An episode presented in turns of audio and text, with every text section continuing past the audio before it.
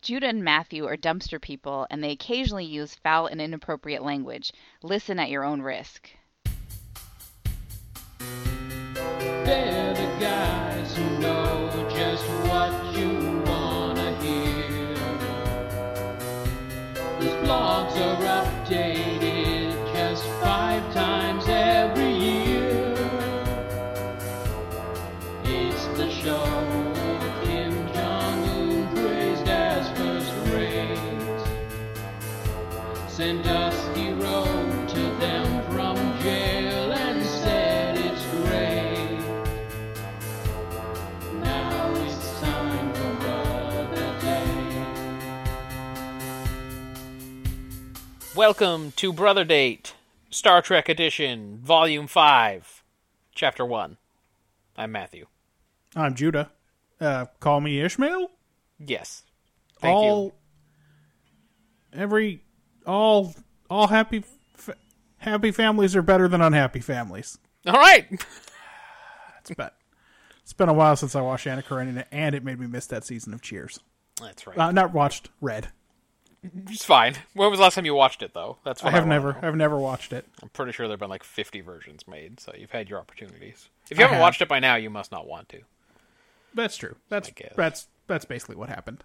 So sorry, creators of terrible, non definitive versions of movies that were better as books. Matthew, week five. I know. After this, we have a mere 170 weeks to go. Yeah, it's not. We're not off to like a blazing fast start. Th- There's almost not much we can do about it unless we just do a lot of pod shows. We- We'd have to knock out so many pod shows. And, We would. Uh, I gotta have time to watch the episodes, which after I do the pod show, it takes me a long time to work up the nerve to watch them again. Yeah, it's tough. There's um there's some good news. When we hit week 168, Oh, then we'll be down to just the next generation versus Deep Space Nine. oh, Voyager was really that short. Yeah, Voyager cuts out at 167. Oh. Ouch, sucks for them. And when we hit 174, we get three episodes of nothing but Next Generation. So, I mean, they're going to win those weeks, but we can still see what they score. Um, but they're going to be bad. They're gonna score bad in season seven. It's Emergence Preemptive Strike, which I did not remember was an episode, and All Good Things. you remember Preemptive Strike? It's the one where Roe betrays the Federation. I only remember that because this came up last time. Spoiler alert. Uh, well, I know it's gonna be bad because it's season seven. Because the last episode I watched was Ronin, Rolo, Rolo episode, Oh, yeah. Sub- Sub Rolo. Ghosts. Sub, Ro- sub, sub Rosa. sub Rolo, it? sex, Sub sex Rolo. Rolo. Not a great episode. But No. you know what? There'll be plenty. oh no, wait, we'll never get to it. So let's talk about it now. Not a thankfully- great episode. thankfully that's far in the future Yeah. uh, it, it honestly could have been worse like they could have really gone into sexual detail Doug, um, with duncan regeer versus beverly dude, she makes some O faces, and Ow. Ah. there's some vinegar strokes, and it's bad. do we see her feet Yep. yes Yeah. Yes, that's a yes to feet. god damn it star trek Yeah, like they thought I wanted to see her feet. Her Fucking- and Troy. Is anyone's feet going to be a mystery? rick berman must have been a foot weirdo Fucking gross. Um, All right, let's but not that's- ruin this episode with that. that is far in our future um uh this week we watched the enemy within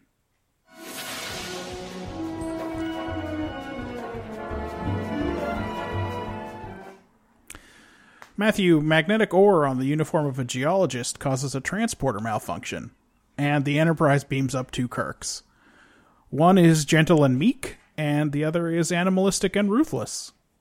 Once the duplication is discovered, they are forced to take the transporter offline, leaving men stranded on the rapidly freezing planet below. Man, more on that in a minute. Yeah. Yep.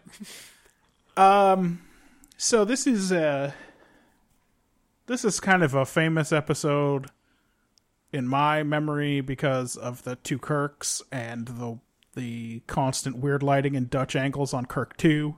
And his um the take that Shat has on this animal Kirk.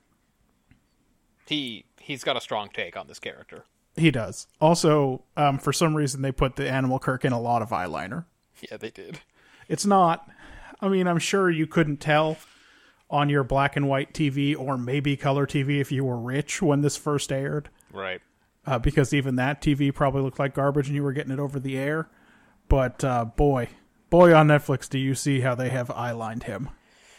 Yeah, it was very important that his eyes pop because of the crazy things he was doing. It's kind of the only consistent distinction between the two Kirks. Uh, and before we get really into it, am I right that they were just trying to shoehorn that unicorn dog into every scene? Yeah, they There's- thought that uh, they thought that guy was cool. One guy, so someone in the scene is randomly holding that dog the entire episode. Yeah, often Scotty. Like they just leave that bitch in the transporter room too. Yep. Like, look, we got real shit going on.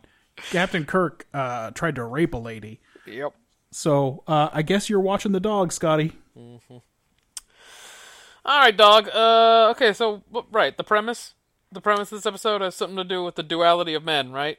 That you Yeah, I need- think it's I mean, Go they ahead. basically say it with their mouths fif- fifty times that you you need your um, aggressive animal side in order to be an effective leader or something. That's it, right? yes. Right. So that is specifically what they said, and I wrote, "Man's baser instincts are necessary for decisiveness, um, even survival." Uh, Hmm. it's actually a stronger take than I remembered, Hmm. because it's not. I mean, when Kirk, when good Kirk is hamming it up, he asks, "Can half a man live?" Which is great, by the way. Um, and but but this is a specific take on why you need your bad side. Uh, and it's specifically, you need it to be a commander. Like, it's not at all clear in this episode that Meek Kirk is in any physical danger. Yeah. All that stuff about can a half a man live, wh- how he tricks the other Kirk and everything. it- It's like probably. Yeah, seems like it. Like, uh, Evil Kirk has a real panic attack at one point um, because you need the intellect to control fear, according to uh, this McCoy. TV show and probably Scientology. Yep. That was the that was the plot of After Earth, right? Um. Yes. Yeah. Okay, Because the animals could sense your fear or whatever. right. The beasts. But yeah, uh, otherwise, uh, aside from the fact that he got a little wimpy and didn't didn't really know what to do about Sulu down on the planet, uh, Meek Kirk seemed like he was gonna just keep carrying on pretty okay. Yeah. He. Yeah. He seemed fine. He seemed like he was gonna be okay. Like maybe he wouldn't. He maybe he wouldn't want to do his job anymore or something. Maybe he'd like to like get something quieter. He probably just would have ended up a lieutenant in the astrophysics department or something. Exactly. This I I was going to say that this this episode is paralleled in the TNG episode Tapestry, which is Somehow worse, by the way. not a great episode at all. Somehow worse than this. Yeah, well, you know, it's got Q and it's got sex, so you know, Uh, so because loser. I th- I thought that this take was um pretty specific and it wasn't just a hand wringy you need every aspect of your personality to to make you who you are. Uh, I actually gave it a 7. okay.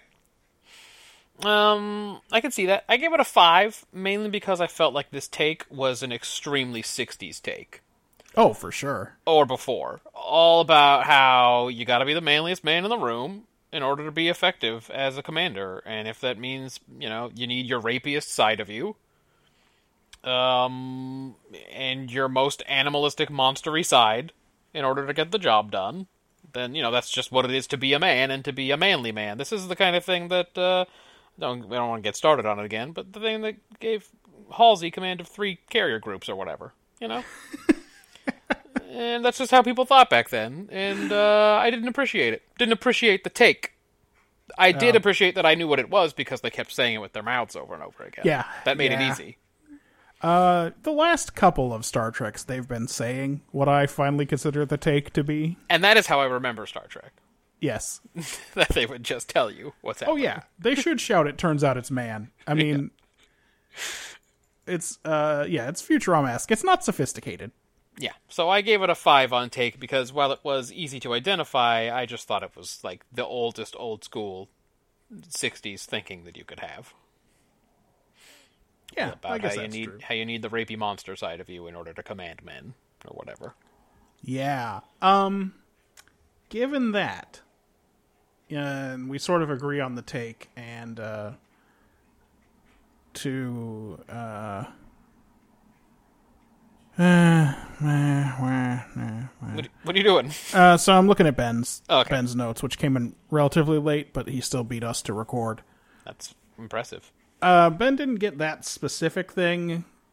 Duality, both sides are necessary, but he thinks it's kind of a false dichotomy or a simplification. Devil definitely. Does doesn't understand why the rational side. Um, he thinks the rational side should be emotionless, and the fearful side should also be the aggressive side. Um, I think Oh. that's actually what they were showing, though, wasn't it? yes, McCoy says just it with his mouth. indecisive, right? Yeah, McCoy says it with his mouth. He's like, uh, he's afraid.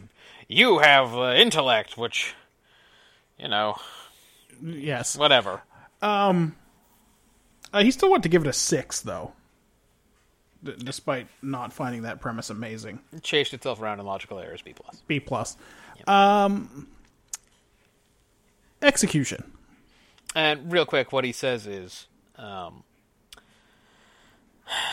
fuck, I just had it. Uh, oh, man's essential courage comes from reason. I mean, I guess that's a take too. That's what that's what McCoy says. and he's a whole he's a whole medical doctor, so why wouldn't he know that philosophical answer? So this is where I ran into issues. I gave it a two on execution because they don't even let you figure out what happened by yourself. He tells you in the log Yeah. when it comes back from credits what has happened from the future. He's like, it's the one past tense log in the episode where he's like, "Ah, turns out there was an evil me."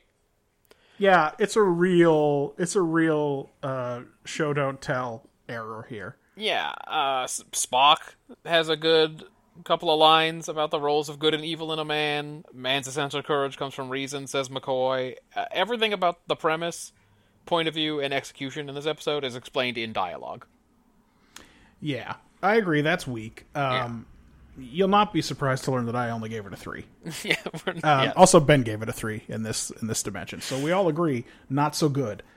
right. uh, I think they did a fair job of showing how hampered good Kirk is. yeah, he does but- at one point ask someone to please make a decision. but a lot of the time, evil Kirk seems pretty functional. Yeah, even if it's sometimes he does seem raving mad. Yeah, it's just like as soon as he's challenged, he loses his mind. But like he does a pretty good job of conning people much of the time. Mm-hmm. Um, although his uh, argument that uh, good Kirk even scratched his face is pretty weak. I know. He's like, oh, yeah, no, I- I believe you. That's a thing that happened. Yeah, uh, he wasn't super, super convincing. Um, he did let out some awesome William Shatner howls. oh, for sure. Really good stuff. Um, this is one where if we had a separate acting category, I think I would actually be conflicted. Because the acting is so so bad. So bad it's good. it's good. Like it ra- it definitely wraps around. Yeah. And it's like it's very entertaining to watch him be bad Kirk. Yep, it's like strapped to the bed, screaming and shouting and weird shit. That's Yeah. good. It was good stuff. There was an evil dog too. The dog was evil too. Yeah. Uh, they needed that there because conveniently no one was in the transporter room when the second Kirk beamed up. Mm-hmm. That um, that's a little bit like padding to me. Yeah. Like I guess it allows us to see evil Kirk attempt to uh, attempt to perpetrate a rape. Yeah, he did. He went straight to her quarters too. So if you're Yeoman Rand, does that mean something to you that he didn't just rape someone randomly? That he went straight to your quarters? Because she's in love with the captain, right? We've pretty much figured that out. Uh, she is, and also he is with her. It's pretty definitively established in the naked time, although she did not see that outburst. Yeah. But um, he No goes beach. straight to her quarters to give her a good old school thrashing. And by the way, uh, what do you think the odds are that William Shatner pulled this method acting on her and she did not know he was going to be that rough? Oh, Because he one- gets one hundo. rough on her. One hundo. He just went for it. At one point, he just throws her. Yeah, she. uh, she. Is that actress's name Grace Whitney? I don't remember, but you know, she, Um, he just went, it's going to be more real. Watch. Yeah, she was one hundred percent not prepared for that. Yeah, he went after her, It was She violent. also wasn't prepared to be forced off the show so that Kirk could have uh, a lot of love affairs with aliens. Uh huh. Um, yeah, Marjan found those bits hard to watch and felt really bad for Yeoman Rand the whole time because she's such a doormat. Yeah, it wasn't great, and she Such has a, a, 60s lot of doormat. she has a lot of lines that really don't fly in 2016. Like Yep. she was pretty, she came pretty close to not reporting it. Like Yeah, if he I'm- hadn't beat up that I- black guy in the corridor. Wait, was it a black guy? No, no, it was like it was. It wasn't it that same crewman who had the dirt on him? Was it Dirt Crewman? I think it was Dirt Crewman. Who If he interrupted hadn't them. beat up, if he hadn't beat up Dirt Crewman in the corridor, she was probably going to let that one slide. Yep. She's like, "Why, you know, Captain, I, I probably wouldn't even have done anything about it if that crewman hadn't walked in." And Marjan felt really bad. Yeah, so that's not great, but uh, if it fits the original series track record with regard to women. Yes. Yeah. It's Um, um, the only thing that Roddenberry did not feel particularly generous or um, or liberal about. Yeah, like I'm sure I'm sure that a lot of the ways he went about his liberal ideas were probably pretty hackneyed. Like I'm sure he used a lot of words for black people on the set, Yep. thinking he was being like a cool dude. yes. I can just imagine him saying some real misguided stuff. Yeah. But yeah, he just didn't even seem to make an effort with women. Yep. yeah, like I said, I gave it a, a three in execution. Um, ben brought up the same thing you did, which is that it gave the story right away with the voiceover in the beginning. Yep. Just as soon as you get back from the break, he's just like, "From the future, what happened was this. Now you can watch." Um, oddly, he loved the alien dog. Well, that unicorn dog was undeniably adorable in his little unicorn hat Yeah. that he was wearing. Uh, do you think they shaved that dog's back to put those spines on him? I don't know, probably. It's not like any. I mean, women's rights didn't even matter back then. What, what do you think they thought of animal rights? Okay, so one one super big problem for me, uh, and it's I mean it's not so much execution on the premise as it is general execution of the episode. Mm-hmm. Why does the transporter suddenly work again at the end? Well, they show they they're like, all right, well, let's They recombine Kirk, let's recombine the dog, and then the dog dies. yeah, and then they make a wild leap of logic Mm-hmm. about why the dog died. He was afraid. Yep, and s- by the way, Spock is so sure, so sure. Anyway, what I like about that'll- Spock is that we'll talk he's about that in certain- characterization. He's certain about everything. Kirk is recombined, comes out of there, he's just like, beam those men up here. Like, Yeah. a little, did they fix it? Are they not? Are there not going to be two Zulus? But like, m- maybe now they just know how to fix it again. It seemed like while Scotty was manning the console, it worked fine, right? Because when he beams up the first dude with the dirt on his chest, he catches the issue and kind of has a workaround. The problem is when he like randomly walks away from and the second, transporter. second Kirk device. beams up by and accident. second Kirk beams up just randomly because no Uh. one's manning it or whatever. It doesn't know how to catch it. Who had the dog?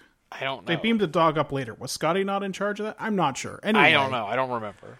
It's just uh, Kirk steps out of there and says, "Beam him up," and it's like, wait, you could have just done that. Mm-hmm. Spock could have given that order.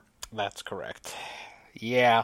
Um, That one's not a poser. Like that one's not. You don't need command presence. If the transporter works, beam the men back up. I found it very hard to feel sorry for the men on the planet, even when Kirk got a little weepy talking to Sulu. Why is that? 'Cause I you just don't care about him. I know. It just it seemed so cheesy and dumb. Oh, okay. The way they were huddling under that blanket on that uh, Sounds frozen a- frozen alien planet soundstage. Yeah. They didn't look that cold. I guess is what I'm saying. I like that the phasers didn't run out of juice. They just stopped working from the cold. That's right. It's like, dog, put them next to the hot rock. So you already heated up the rock. Keep the They're gonna- phasers next to it. They're gonna warm right back up. Yeah. Um, World building. Did you see anything you liked? I gave this a two again. I didn't see a lot. Uh, McCoy keeps the liquor, which I kind of already knew from when the other doctor kept the liquor. Uh, yep, I had that in my quick hitters. And uh, I guess Yeoman Rand just waits in the captain's quarters while he's on the planet, just hangs out. Uh, was that not supposed to be her quarters? Wait, it was? No, no, because doesn't he get back and he walks into his own quarters? This is, this is real Kirk because he's beamed up first, and she's just hanging out, and she tells him something that happened while he was gone. I don't know, and then he hangs out in his quarters while she goes back to her quarters, and angry Kirk goes to her quarters. Uh, so this confused me too in a later scene where Kirk uh, applies foundation to cover up his scratches, Yes, he does. and it's like, wait, is that his foundation? Seems to be his quarters. right? Maybe his quarters and her quarters are just a lot alike. I guess maybe they're next to each other. I mean, she is his yeoman. Yeah, and that's what I was But it- saying. It's it's like, like, is does, that- does he does she take a lot of dictation in the middle of the night? Like, he's got recorders and stuff. check something in the middle of the night. What I'm saying is, No, she doesn't, or they wouldn't have all this tension. what I'm saying is, why is she just waiting in his quarters for him? Does if that seem that's his strange? quarters. That doesn't make any sense to me. Well, it's because it's because Goodkirk. Goodkirk comes back and talks to her, and she leaves, and he hangs out there, and he doesn't know what's happened till later. He goes to sleep or something, because he's feeling pretty weak because he's lost his animal rapiness. That is weird. And then while he's just chilling in his quarters, she goes back to her quarters and gets a real angry attempt at R. Yeah, So that was- that's all I picked up basically. There wasn't Um, Man, a whole lot of world I, building. I had even less, so I gave it a one. yeah. Uh, I thought there was almost nothing. I guess the transporter had some odd properties we hadn't seen before. that it could combine two Yeah. people of op- opposite emotional states Yeah, or whatever. Uh, Ben thinks Kirk's alternate uniform is kind of world building. Oh, his uh, his green, His uh, command wrap tunic. yeah, his his hanging out clothes. Yeah. Maybe Um, did you know that that's the same color as his other one? it is. Yeah, they look different because they're different materials and they pick up the studio lights differently. Oh yeah, okay. Because that one is like velour, uh, and it's, so it's not as shiny. But they're both supposed to be lime green. Lime green, really? Yeah, that's the command color up there, lime green. So is his uniform not the same color as the gold uniform guys, or is there no gold uniform? There's no gold. So the gold that everyone calls gold, that's been gold forever, is lime green. Is a lime green. Bad choice, especially because it didn't come out lime green. Yeah, but it's just TV TV tricks. Yeah, world building was kind of weak on this one. It was just Uh, an I mean, episode Ben- where stuff happened. Ben went all the way to a four on world building, but I think that's generous. Still a low score. Uh, and I'm afraid it's much the same story in terms of characterization. Okay. In that I'm, I gave it a three. Okay. Um, so Kirk is suppressing attraction to Yeoman Rand, and Spock feels divided because of his half-human origins. So that in- reinforces the stuff from the last episode. right. But Spock also acts real anti-scientifically in this. He's crazy old school, Yeah, just in the way he thinks. That's the only thing I had for Spock for characterization. Spock is crazy old school about stuff, is what I typed. yeah. And uh, I didn't love when Sulu talked about rice wine. Me neither. Sulu says rice wine will do if they don't have coffee. I have that in characterization. It uh, undoes the goodwill that I was giving the show about making him a swashbuckler instead of a samurai last last week. yeah, he's like, look, it's time for some coffee.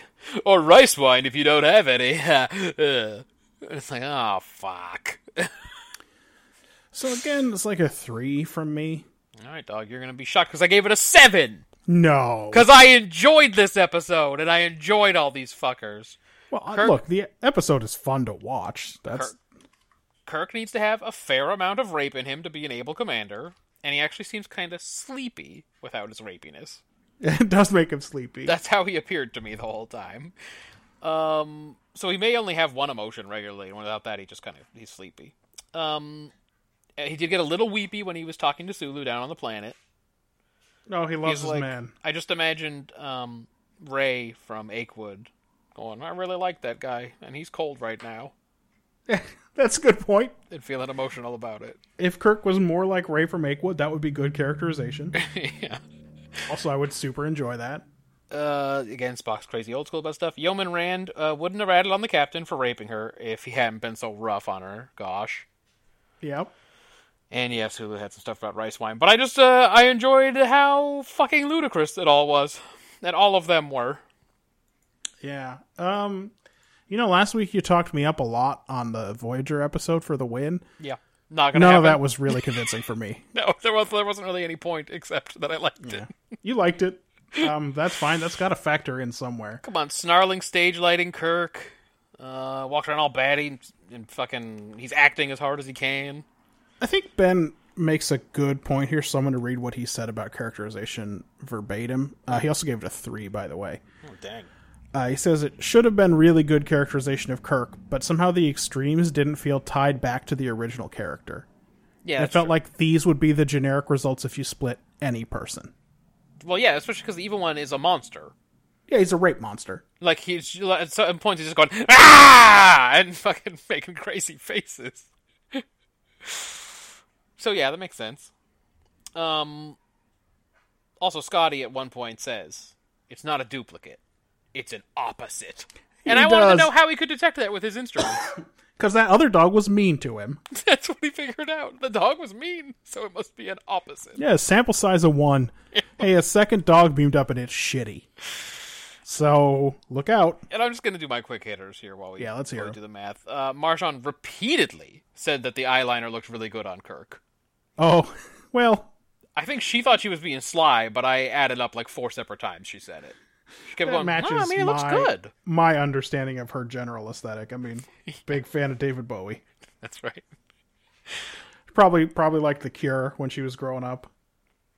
Um, let's rate. Uh, he uh, he Kirk straight up mouths imposter after Spock suggests that the guy's an imposter. Oh, does he? That is called acting. he goes imposter. Like in his head, he's thinking about it. I didn't catch that one. Uh, how about this actual real quote? An unexplained duplicate of myself definitely exists. definitely. Who was he trying to convince? Ah. Oh, Um, let's see. They put as many shots of people holding that unicorn dog as possible. Um, uh, Spock is so old school about everything he just said. Kirk has to be perfect in the eyes of the crew. oh yeah, that's a weird take that he has. The captain can't afford to have any weaknesses. Yep. Super logical, everything that Spock is saying. Um, Kirk always goes with the judo chop if he has a choice. Yep, that's his move. And uh, look, dude, without a little bit of rape, you go too easy on your employees and you give them the day off. That's what I learned. Yep, He gave Uh, them all the day off when he was weak, Kirk. He did. uh, okay, I got a couple. Um, so in the final scene when the two Kirks are on the bridge, obviously they were too lazy to set up for two different shots. So they're just mirrored, which means that good Kirk has the scratches on the wrong side of his face in Nice. every single shot on the bridge. uh, so that's that's a no good. Right. uh, Ben asks the very interesting question: Why don't they think to transport down objects like blankets and tents? Like, Yeah, those you can't, can't have become- an evil blanket. I don't know, If it dude. duplicates, you have two blankets. What if you get the opposite of a blanket, which is no blanket? right? That's pretty much the opposite of a blanket. So you get one blanket and one no blanket. yeah, what if That's that probably happens? that's probably still fine. Well, I don't know. It seems seems like a bad idea to me. Um, yeah, that, that's actually a really good point. Well, shit, they didn't think everything. You know why? Because they weren't thinking. Yeah, If they'd been thinking, they would have written a completely different episode. But anyway, so if any middle managers out there, if you're looking for advice, just uh, don't be a sissy and give your employees the day off. Throw them around a little bit and threaten to rape them. uh, Ben also asks if this is the first uh, time we hear he's dead, Jim. No, because I think I brought that up a couple episodes ago, Okay. wondering if that had. And by the way, I wasn't sure at that point that it was the first time.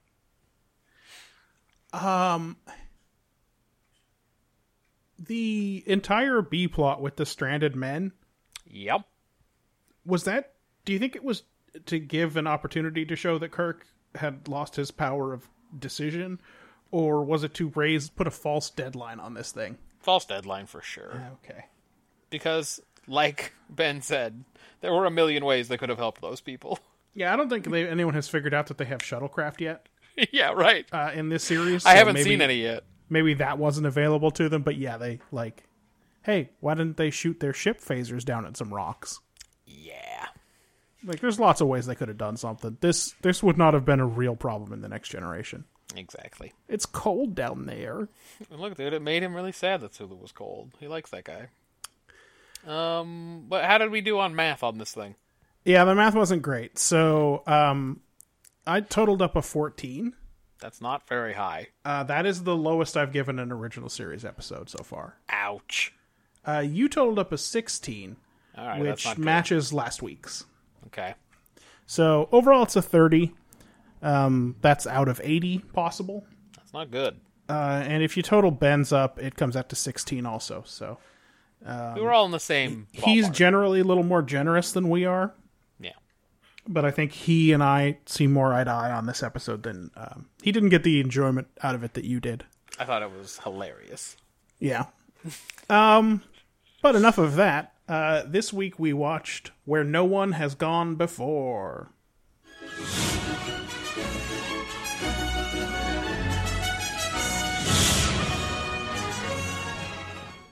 Tell me about this episode, Matt. Uh, this week on TNG, uh, civilian contractors come on board in an effort to uh, enhance or make their engines more efficient. Um, actually, what happens is it sends them hurtling through space and uh, leads them to a galaxy far, far away where thoughts become reality, sort of. And then they have to go home. They made it home. The end. I feel like I did good on that one. Yeah, I mean, basically, I feel like I did pretty good. that's basically what happened. You can feel free to start me off with a take because uh, I think it's I think we've alluded to the high concept of this episode a few different times. Yeah, of course. So the take of this episode is the most powerful force in the universe is thought, Um, Yeah, and That's that's a bold. seven for me because that's a big take. it's definitely bold. That's a big swing Yeah, because it's something that we know to not be true. Uh, Right. It's, uh, it's something that doesn't seem to be the case in our universe. Yeah, but they went for it, you know. But yeah, that's the premise, right? Like, Uh, what I had was does life imitate art or does art imitate life? I don't know, well, okay, that's pretty good. but that's what I meant. Uh, and Ben thought uh, Ben had thought shapes reality. Woohoo! How hippy dippy is that? Yeah, I mean, it is hippy dippy, yes, it is. but that's how you want your Star Trek to be. Well, that's how I feel. Anyway, I gave it a seven. Ben gave it a four. Where do you weigh in on concept or premise here? Agree with Ben. I gave it a four. Oh, so not a strong premise. No, I just uh, it's fine to take a big swing. I just um, it's so silly. It's just such a silly take, you know. Like um, in I- I guess they're saying that in that universe that is true.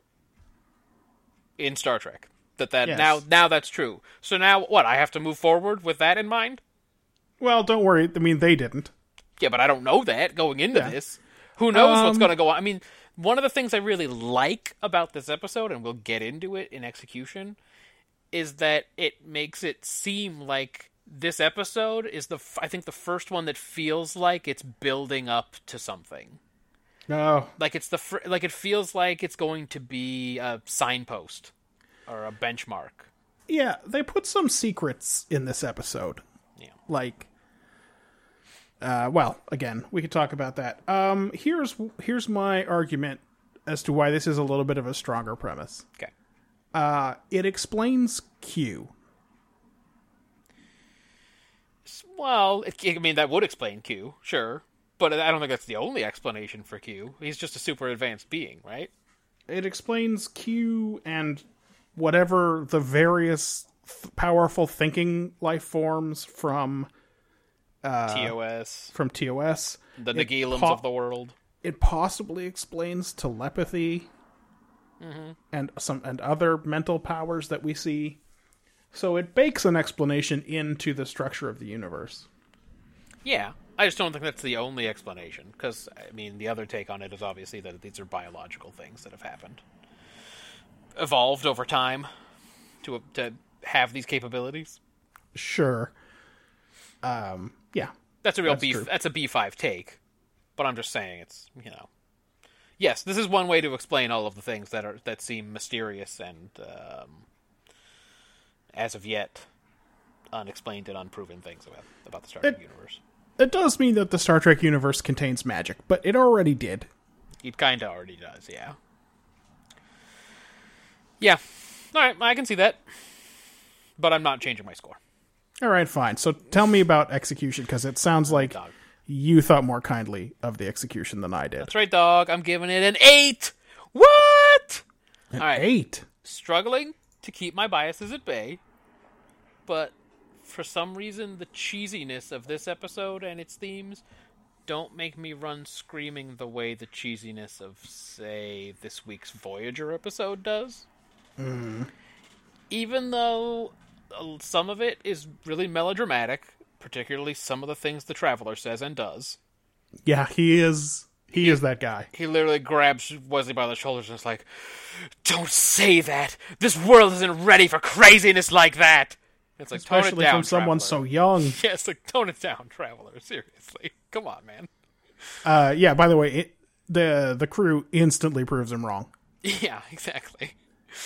Um, so even though some of it's melodramatic, it also has some decent dialogue that sort of makes you get over the ridiculous premise. And again, most importantly, it feels like it's setting the stage for something that might be lasting, which I think is TNG season one at its best. When it They do- feels like a landmark episode, like this is going to be important when we look back on it. They do set up a lot of dominoes in this first season that frustratingly never get knocked over. I'm not sure. Yeah, I'm not sure a single one of them ever does get knocked over.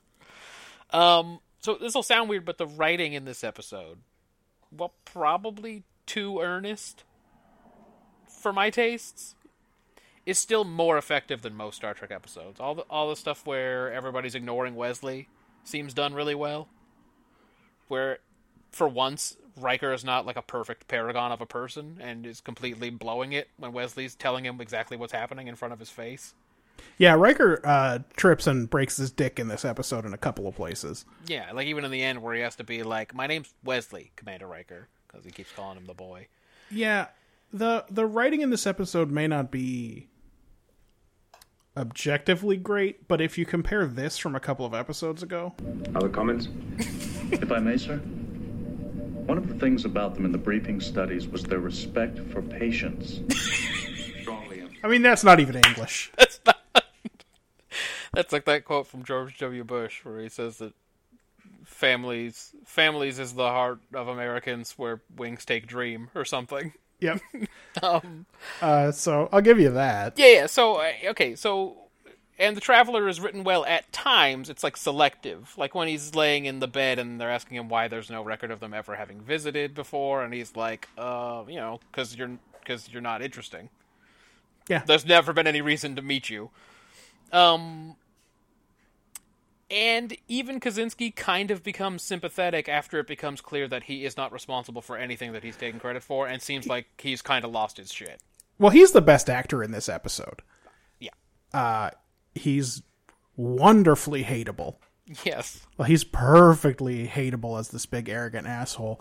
But then he's very sad when he says that he thought that somehow he might be operating on that guy's level. the way he trails off when he's explaining that too. You're just like, oh yeah, no, that guy is I thought I, I thought maybe I was doing it. that guy's had some shrinkage right here. Like he's Yeah. he's fucked over. So I just thought, even though overall it's too earnest and too like uh, Ben said, hippy dippy or whatever. Um, I did think that overall it was probably the best written episode that we've reviewed so far. Okay, that's interesting. Um, by contrast, I gave it a four. Okay, seems like we're we're switched on the take and the execution. A little bit here, yeah. Uh, so at some point, it comes out that thought is the most powerful force in the universe. Right. And everybody in this, what so far has been an extremely scientifically based organization, Mm-hmm. just instantly accepts it. Picard sa- especially. they say stuff like, "What else but thought?" Like, well, dog, like anything else. Picard wants to have a new alien best friend. What else? What else could explain the crazy things that we've seen? Well, Yeah. maybe space is weird. Yep. Maybe we don't understand every single thing that's happened. in Like they space. just jump to it. And then also, if it is true that thought is the most powerful force in the universe, why do we have to go to a special region of space to understand it? Yeah. Like, why can't they? j- Why can't something else just happen and their thoughts start coming true? But they're just like right where they were. They don't need to go there. It doesn't. It doesn't mean anything, and the weird stakes about how do they get back are they're they're fake somehow. Yeah, uh, maybe the Traveler fails to explain that in most of the universe that's true, but not in the Milky Way. Sorry. You guys didn't luck out. Yeah, Or maybe Uh, I- you I lucked mean- out? I don't know. some explanation of why uh, people aren't uh, playing in baroque chamber orchestras or ballet dancing all the time or trapped behind a huge wall of fire that dude must be a real delight Yeah, that's right. Well, he's the rimmer of the group. Uh, yeah or he's that guy's straight up roast beef uh, if if kirk is ray Yes. uh, some explanation of that i think would have helped Yeah. uh, so for me it's like a four Okay. Um, but that that brings us to world building, and you know I have to go high. Yeah, there's a lot going on here. Uh, so this is an eight for me for world building because that is some fundamental shit about the nature of this universe that we're seeing Yeah. that possibly explains the all powerful beings we're going to encounter. Um, it sets the stage for some Wesley stuff, although that's forbidden knowledge at this point. Mm-hmm. Um, Mm-hmm. couple of reasons that this is an eight and not a ten. Right. uh, rape gangs. Just not a fan. So Just we not get a fan Tasha of- Yar's weird backstory. Right. So she's human, right? Uh, I think she's human. I mean, in Star Trek, she could just be one of the 500 races that look just like humans. But I think Okay. I think we're supposed to understand that she's human. I mean, also her name is Natasha. Yes. So this is what I'm it's- saying. Yes. It seems likely that she's supposed to be human. Yeah. What is this planet that she was on? Yeah. This is the beginning of what's the opposite of a love affair? This is the beginning of that. The thing that you have for Chicana Four. Yeah, like what's ha- how, how can a how can a human colony be like this? Yeah, in and the, with what we've seen so far of the Federation. And that they only give you the barest snapshot of it too. Yeah, She just kind of raises it and then doesn't explain anything. She's like, "Oh no, I was, huh, I thought I was back with the rape gangs," and no one goes, "Hold on a second, take 15 minutes to explain." wait, where are you from? Please, uh, just well, I'll stop what we're doing because I feel like it's important that we talk about this right So now. these gangs, all they do is rape. They're just literally rape gangs, and your cat, your cat was a target. the, your cat was in danger from the rape gangs? They'll rape animals and just whatever they find, just anything. Okay, and then no one says, "Wait, you're human though, right?" Like, yeah, are you from a Federation world or? like there's a there's a planet out there where teenage girls are running from rape gangs. Yeah. We why don't we go to that planet and stop it? That's right. How come Kirk hasn't gone there and made a speech? Like, what happened? Kirk, Kirk should have made a speech by now. Yeah. Made a speech Uh. and assu- assured everyone that everything was fixed and then left and never checked again. I thought Klingon targs were cheesy. You didn't like the pig with spines? No, it's the opposite of the unicorn dog for me. the unicorn dog is a is a thumbs up, but the targ was a thumbs down. yeah, it's just that's just a razorback, Yeah. Well, it wasn't well done, for sure. and it's like uh, that was his kitty cat. to me, the targ felt like no one at props thought about it till the day of. Yeah, that was that was last minute. And they went, wait, we were supposed to provide that? I thought someone else was going to provide. Wait, what- wait, oh, we got to do that now? They glued a Tina Turner wig to a pig and they just sent it out there. Yeah, it's a kitty cat? Yeah, so overall world building is an eight. I gave it a seven. Um, obviously the premise adds a lot to the TNG universe if it's to be believed. Everything about the Traveler, what he is and how he exists, what other galaxies are like, including M33 or whatever it is. Um, that there are Targs and rape gangs and Mammon Maman. and um, that there are Starfleet civilian contractors who they hire to like come in and mess around with their shit. Yes, I will never not be fascinated with the weird rank pin that he wears. It's, what is it, a square or something? it's like a rectangle that's like a black square next to a white square, but in some lights it looks like a trapezoid instead of a square. Yeah, I don't know what he is. No one explains is he a warrant officer? What is going on? All they call him is Kaczynski the entire time. Um, They just refer to him. We don't never learn his first name. It's Theodore, I'm sure. No one cares about his assistant at all. yep. Who's that He guy? just he just tells him that his name is unpronounceable. How and come he then they wears just, pajamas? They just ignore him for the first half of the episode. Uh, there's still a revolving door at Chief Engineer. Uh, yep, this stage. is this is Argyle. Still, they have not found a good fit for that position. Um, By the way, he's referred to in this as one of our chief engineers. yep. So yeah, even that is unclear. E, It's unclear how many and who they are. Uh, so yeah, so those are all things I felt added to the universe, good or bad. I uh, I gave I gave it a seven on world building. Uh, how about characterization? I give it another seven. No, I did, dude. that's a high score wrapping up here. I know. I, I again. Sometimes I look down after I'm done, and I am surprised at what I have done. Um, Picard is still big dogging Riker at this point, pretty hard. Yes. On the bridge, he's like, uh, "Hey, uh, you're the one who's so worried about it. Now it's your job. How do you like that? You come to me with your stupid problems. I make them your job."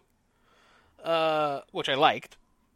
But he's only too willing to engage the traveler and buy into the crazy thoughts make reality stuff, like as soon as he can. And he overcomes his weirdness around kids pretty suddenly and promotes Wesley so that he can be on the bridge at all times. So there's a lot of like uh, growth and tolerance coming from Picard in this episode, which I'm not sure I really enjoyed. But Riker can still spot a weasel at first glance, or even before first glance. Yep. Uh, but what I liked was that for the first time he is fallible and doesn't see what Wesley's doing until it's almost too late. Uh, Wesley's still some kind of wonder kid. Uh, saves the saves the day, and he's a very sensitive boy. Yeah. I don't know if you knew that about Wesley. He's my friend. Uh, the only other characters of substance in this one are um, are Kaczynski and the Traveler. Um, Yes.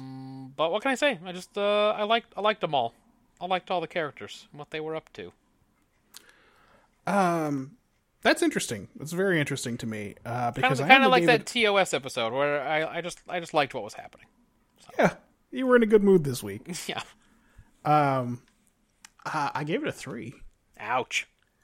Uh, so there are a couple of things that I didn't like in addition to the things I've talked about. Uh, Picard has always felt like his mother is there with him. Yeah. Picard is so anti-religion later. Yeah. Oh, just Wildly. vehemently. Yeah. But no, his mom's ghost is there all the time. Um, Mm-hmm. why is Riker suddenly technically competent? This is what I had on quick hitters. This Yeah. is when Riker was still supposed to be smart before Frank's brain rot rubbed off on his character. Like he's so suspicious of Kaczynski. yep. His frustration, meaning that he didn't listen to Wesley, even though Wesley was doing a real good job of signaling that he had something important to tell Riker. Mm. Yes. Yeah. He did everything that he was supposed to do. Uh, that was some weak shit to me. Um, I guess you liked that that uh, Riker was not perfect in this. I think this was the first time he wasn't perfect, which is why I liked it. I mean, You're right. He Um, definitely when does. you He, com- he looks him right in the face. He's like, "Not now, Wesley. I'm busy. I'm busy with stuff." When you compare it to last week's episode when he was quoting Sun Tzu and he was just so tall. yes. He was. Yeah, he, I mean, it's a real step down this week. Yeah. Uh, so, yeah, this is a three for me from characterization. Uh, let's just check in on uh, what Ben said here. Uh, he gave it a four for execution, Okay. a six for world building. Okay. Uh, he asked the question at one point, the traveler says he gave other ships uh, like improvements. Yeah. They mentioned that they actually worked and that the other engines are better now. The the ships they visited. he wonders should we see like some permanent federation advantage here but that it just doesn't happen Yeah. he wonders if the rest of his race is doing this same dumb shit Yeah. Well, well And- we'll never know. But yeah. and when they get to the weird end of the universe there's all those spinning lights and no one addresses it for like even a second Someone's like, what are those things that look like just like the dots on some dice are lit up? What is the deal? let's see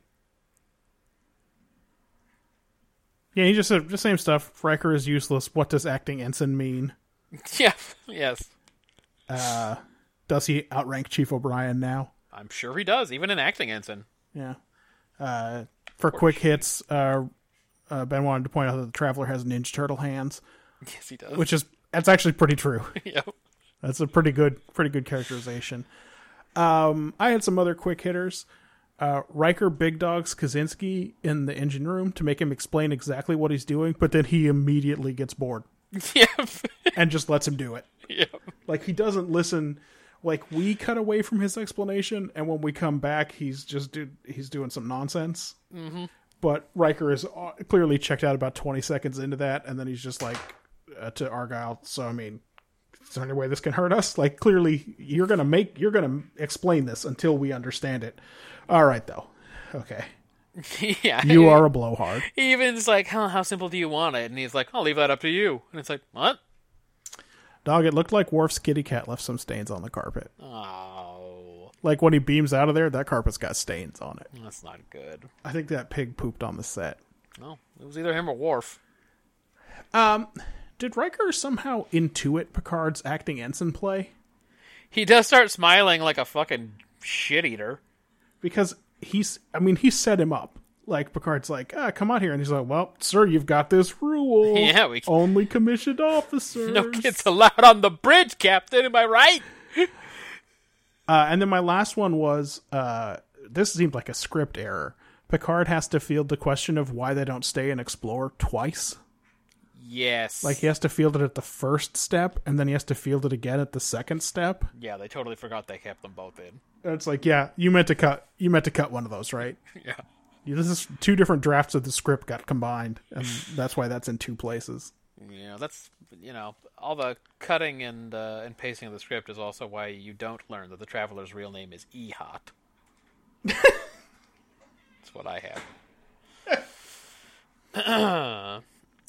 um, I got some quick hitters. Yeah, They are totally fine probing their guests with an empath Oh yeah, as soon as they walk onto the ship, which is again a part of the morality of S- Star Trek and Starfleet that is never visited. yeah. They have reached a real weird conclusion about telepathy. yeah, B five. Uh, J. Michael Straczynski would never have just passed that over without getting into it. Obviously, we know that. it was from- an important part of the B five universe. yeah, because it's so- something that you want to think about. If someone has crazy mind powers, people would worry about that. You would think. Um, let's see. Riker has already been told like five times that these uh, these guys are just going to come in and go beep beep boop on the computers and leave. But he is convinced the safety of the Enterprise is at risk Yeah, which it ends up being. But he, they just keep telling him, no, all we're doing is some simulations, and then, you know, maybe it'll be more efficient or maybe it won't. But he is sure that they're here to destroy the ship. yep, yeah. He's worried about it. Yeah. Uh, old guy playing the violin doesn't appear to have any pips, unless the screen image has been mirrored for some reason. Is he on an even worse career path than the other 50 plus ensigns on board? That dude is a straight up crewman. That is That's the rough. Simon Tarses. he is in a bad way because that guy's pretty old. Uh, did you catch what Maman called Picard? Uh, did she also call him Jean? called him Jean, just like Crusher, even though he told her everyone calls him Castillo except for his mom. Look, maybe that's changed in the future. Maybe it's actually weird to Picard every time Beverly calls him Jean Luc. That's the part that makes him cringe. like, hey, it's two names. We just need one of them. So when he's imagining Maman, is he just imagining that she has super deep shit to say, or, or is like, i- how is she imparting wisdom about that part of the universe that he doesn't know? Uh, well, dog, thought becomes reality, so that was his real maman. So is real Maman? She just knew shit Yeah, I guess there's a heaven. because she starts to tell him all about this mysterious adventure that he's on. Look, he imagined that she would know, that she would have wise things to say, so she did. she did. um, also, does Picard not trust Geordi to get them to their next destination? Because at the end of the episode, he asks both he and Data to set course, and they both confirm. Yeah, I guess so. They're both like, "Yep, we are on it. We are gonna get there." Well, they've had two little misadventures in warp speed already. Yeah. He just wants to be like really dot the i's and cross the t's. Uh, look, otherwise it's not clear what Data does all day there. yeah, hi- as uh, chief of ops, um, he mostly just sits there at that control panel and does other people's jobs, like reroutes phaser power and shit. I think he largely magnifies the screen. I think that's most of what he does. like the When time, Worf doesn't do it from tactical. like the time in the Last Outpost when Picard says to go to maximum magnification, and it goes up the s- ti- tiniest fraction. Yeah, it goes up 1.1 times. All right, what was the math on this thing? Uh, so I gave it a 22. Okay, it seems decent for Star Trek. It's not bad, especially for me. I, I grade them a little more harshly than you do generally. Uh, you gave it a 26, Boom! which is not not quite as good as what happened uh, last week. With Voyager, Yeah. and a also, surprise to everyone. last week I could not add. Oh, It was uh, actually a 50 point week for Voyager, and I only gave them credit for 49. oh, way to go! Yeah, that's stupid. All right, well, as long as we catch it. Yeah. Wow, Uh, so 48 for where no one has gone before. So not our all time high. pretty good though. Yeah. But uh, good. Uh, 18 points higher than, than we gave Enemy Within. Even within the, as an episode, as a piece of art, was not good. Uh, ben only gave it a 19, so he was harsher on this episode than either of us. Okay, well, that's fair. Uh, but enough of that. This week we watched Captive Pursuit.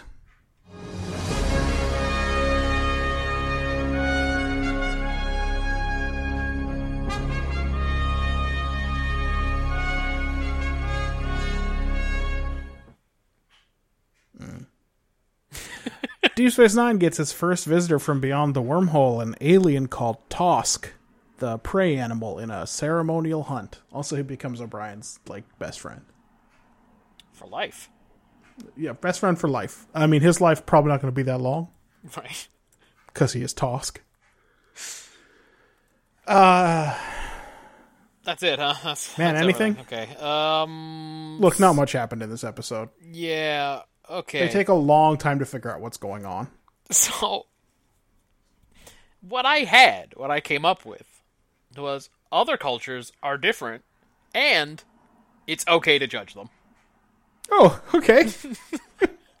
That's as far as I can tell. That is what the premise of the episode was. Now, I did kind of a little cheat, which I think I had to do a couple times last week, where I used the evidence from the episode to kind of back, backtrack, and uh, reverse engineer what the what the take was.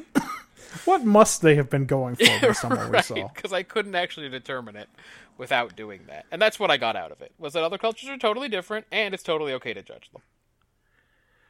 Uh, yeah, I mean, Ben just said cultural norms. Okay, And what I said was tolerance of other cultures requires accepting behavior that would be abhorrent in yours. So, kind of the opposite of what you were. Well, no, because that still implies a judgment. yes, and You're I'm- just going to go along with it. and when we get to execution, you'll see what I did to it. Um, so I gave it a five. What'd you give it? That's a four for me.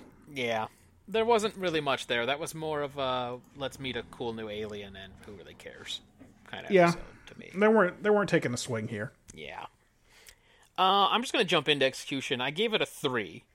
Ooh. And the reason was is because the whole time Cisco's talking about how you can't judge, but the whole episode he judges, and the whole Scrappy Gang tries to circumvent this entire cultural system that these other guys have set up. So they're totally having it both ways. Like while Cisco has to give lip service and be like, "Oh well, you know, we can't judge; it's their culture." All they do the entire time is try to mess it up, essentially. They all work together in the end to free that guy and keep the save his life and all this nonsense. And all, and all that they're just sneering at this terrible culture the whole time. Yeah, I guess. Um. So this is going to be a surprise to you because I gave it an eight. What? Yeah. Well, I guess if we have opposite takes, then we should have opposite executions. I don't know. So here's a couple of things. Um, number one, the cold open about uh, Quark and the Dabo girls Is that a cultural thing? foreshadows uh, an episode that's about the treatment of sentient beings as chattel. Okay, I guess that makes sense. Yeah. So it's a nice parallel they've put in there. Uh, at least Cisco offers asylum. right. Like, that is the that's the one solution that he can provide to this problem of their shitty culture. Sure. And then I think O'Brien's final solution is probably the best possible outcome for everyone except the three guys he killed. Yeah. yeah. Except for them. It's Don't not so worry. great for them. he don't worry, he didn't get in trouble. Nope. no, look, at least they got killed in the hunt. I know. And that's what O'Brien says that in real life if he said that, you would just slap him. Probably. You would just go, "Shut the fuck up. No one needs to hear from you right now. Go to the brig." But he he like he's just winking as he says it. and Cisco just winks right back. He's like, "Oh, I never could have gotten that far. Odo definitely would have caught me. What happened?" And Cisco's like, "I guess we'll never know." And then it freeze frames and go goes into the fucking end credits or whatever. But then, probably five minutes later, O'Brien walked into his quarters and a chair that didn't belong there turned into Odo, and he told him, I would have caught you. That's right. I was just waiting for you to come to your quarters and notice this chair. then you were mine. He could have just stood there in his Odo form. Wouldn't have mattered. And then uh, you won't notice the chair, but I'll transform anyway.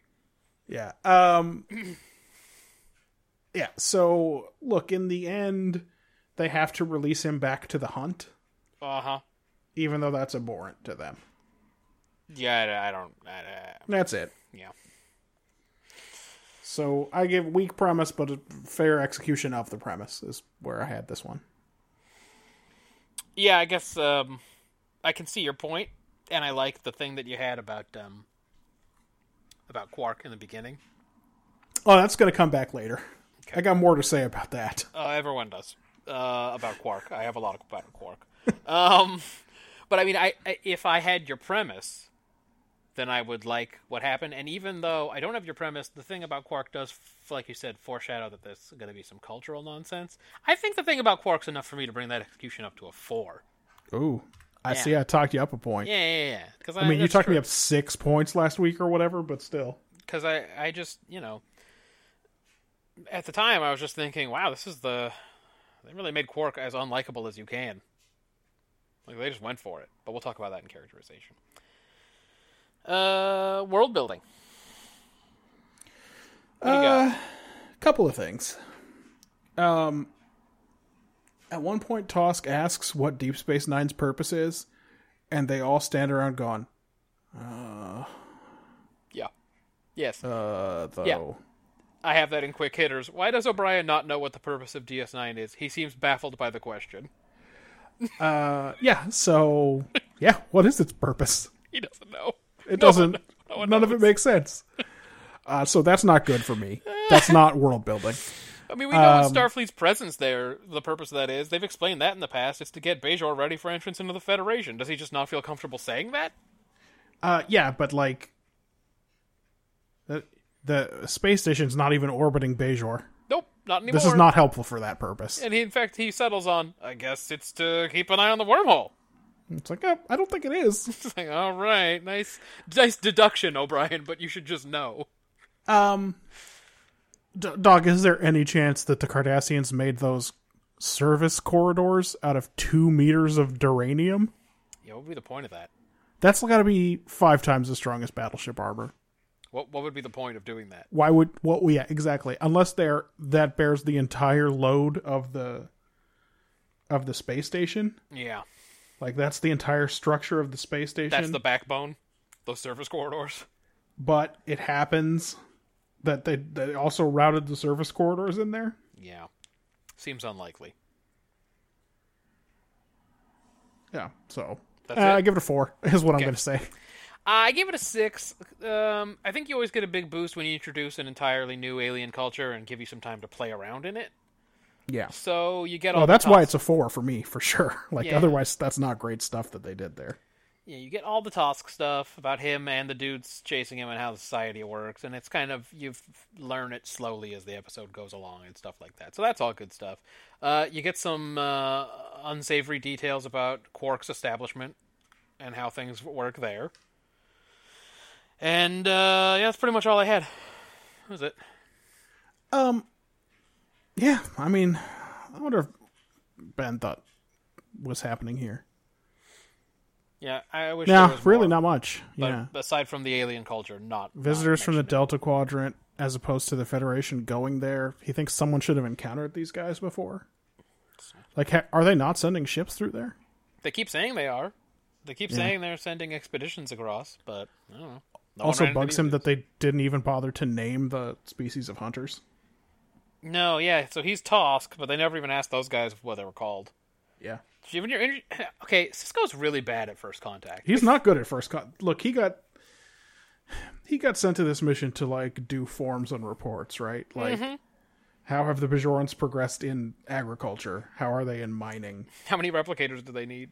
How many, how much how many blankets should we send this month? Uh, Mm-hmm. but they just left him there, even though this suddenly became the most important first contact site in the Federation. Yep. I mean, what I had in quick hitters was they pass on first contact protocol despite the fact that this is the first visitor from the Gamma Quadrant. They then double down on idiocy by sending Ofish O'Brien to make bad small talk. That's what I had. yeah, It's let's like send O'Brien out there. not even trying to do a good job on the first alien you're meeting from Oh, the Delta Quadrant. also, straight up tells O'Brien that he's unintimidating. That's right. Awesome job, Benjamin. Good work. You're killing it. Um. All right. Uh, did we- did- characterization. You got any? I got any ideas about that? Yeah, and a couple of things. Um, so there's Quark.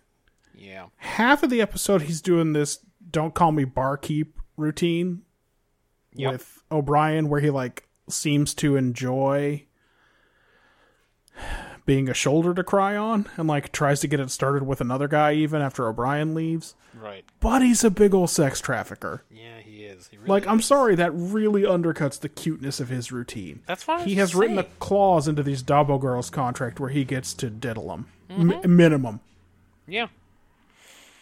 Yeah, I mean, for Quark, certainly I agreed. I had Quark is not very likable, I guess. Uh, straight up office sexual harasser. Yeah, and O'Brien just needles him like crazy at the bar. Like O'Brien Yeah, gets a he lot does. of joy out of needling him. he does a lot. Speaking of needling, uh, I thought Cisco bringing up O'Brien's marital trouble was a low blow. Yeah, right. It's like your wife won't have to complain about being here anymore because she hates you and doesn't want to be married to you anymore, and she doesn't have sex with you anymore. yeah, Like, like, oh, hey man, dang! I don't I'm- know how you heard about that, but that ain't some workplace shit. Yeah, but at the same time, isn't that still better than like a formal reprimand? Which is, you know, No, yeah, ordinarily what you give someone when they get when they kill three aliens on a first contact mission, right? You give Yeah, them a that's- note in their file. generally at least a note in their file. Yeah. Um, and also Odo's sense of indignation at Federation oversight is like way easy to exploit, like mad easy to exploit. yeah, he's pretty easy to set off. Uh, so like you know, for me, some character work was done here, but it was all dumb, so it's a three. yeah. Like, and I'm sorry, most of the most of the losses and points in there are from Quark because we're just supposed to forget about this and move on. Yeah. Yeah, I give it a four. So we had the same stuff about Quark. Uh, O'Brien is so damn affable, right? Just uh, it's got a lot of jokes and easygoing and uh, all that stuff. Oh no, wait, he abuses the barkeep physically and verbally when he's in a bad mood. Yeah, Now, again, no one likes that guy, but still, wait, is this the, was this episode written in the nineties? I'm very confused. You can have a sex trafficker run the bar, but then people just come in and abuse him physically. The same guys you're supposed to think are really affable and good dudes. Uh, so, buh. Uh, Odo gets two character points in as obviously as he can in under one minute. Nobody's abducting prisoners from this brig. And I'll never use a phaser, so there. yep, He just straight up is like, oh, we haven't done a lot about me lately. Let me just say two statements really loudly about myself. So that's what they that's that's what they call doing work on Odo in this episode. And uh, Cisco is um, he ends up being part of the conspiracy because he's a good guy at heart. right. All right, he may be a hard ass boss and he might throw your marital troubles in your face, but you know, he'll still help out in the end. Also, dog, he has crazy senioritis. yes, he Like, if he got drummed out of Starfleet, he'd be totally chill. He'd be like, yeah, It's fine. I get it. I'm just gonna go fishing. My son Yeah. Jake. Have you met Jaco? Um, Weirdly, this characterization was the high point for Ben. He gave it a 7. Ooh, Uh, he mentioned Odo's phasers. Ooh, that Uh, Odo stuff worked for him. He thinks, uh, obviously, a lot of O'Brien development, Yeah. the stuff about not being happy at home, and then his obvious desire to pal around with Tosk. Yeah. So, like, the dude is. Dude is desperate just for like a chill hang, That's probably how he ends up spending so much time with Bashir later, which we don't know about yet. but it's gonna it's gonna happen. Uh, he also had this quick hitter, which I didn't really catch, but it makes sense. Uh, the new aliens looked like colonial British troops with pith helmets. Well, good. At least that we could detect where the inspiration was. And that. And I only had one quick hitter for this. Is O'Brien making a joke about Vulcans when he says we're here to serve? As the Vulcans say we're here to serve? Um, Is that a joke? it's a good question. I'm not sure if it is. This dude doesn't know anything about Vulcans, right? I think So it needs some work. there's no point in telling him that if it's not a joke, but like it didn't really have the cadence of a joke. It didn't land. Perd wouldn't have picked up on it. Yeah, that was rough. Um, quick hitters. Uh, so if dude is supposed to be dedicated to surviving at all costs, uh, why does he refuse to get off his ship even when it is obviously about to blow up around him? Yeah, clearly that's one of the rules in this dumb hunt. You're not allowed to get off your broken ship. You gotta stay with your ship, man. It's cheating. I just thought maybe he was beguiled by O'Brien's lumpy Irish head or something. I mean, if that's true, it doesn't make sense why he has camouflage. yeah. Can't leave your ship. It's, uh, Sorry about that camouflage. and by the way, it's a fucking Babylon 5 ripoff show. We get it. You are all Tosk. Understood. Yeah. Jesus. Um. Uh, why can any civilian ask the computer where the weapons are stored? Yeah. And The get computer an does not answer? flag that shit at all. No, it just goes, oh, it's right over here.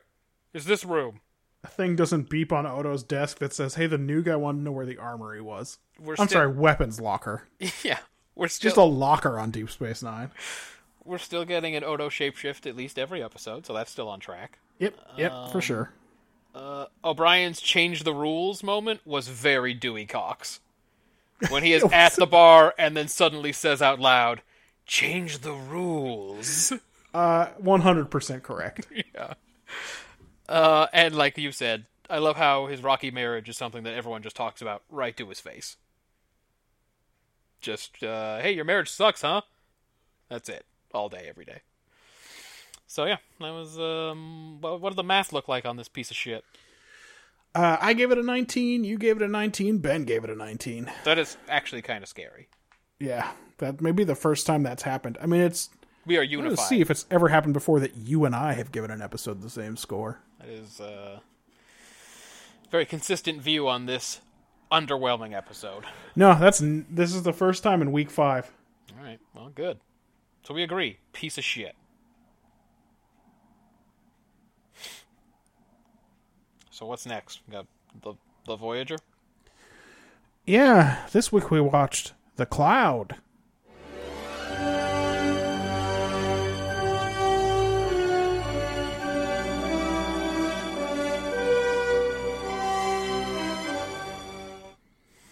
Uh, Janeway and Co.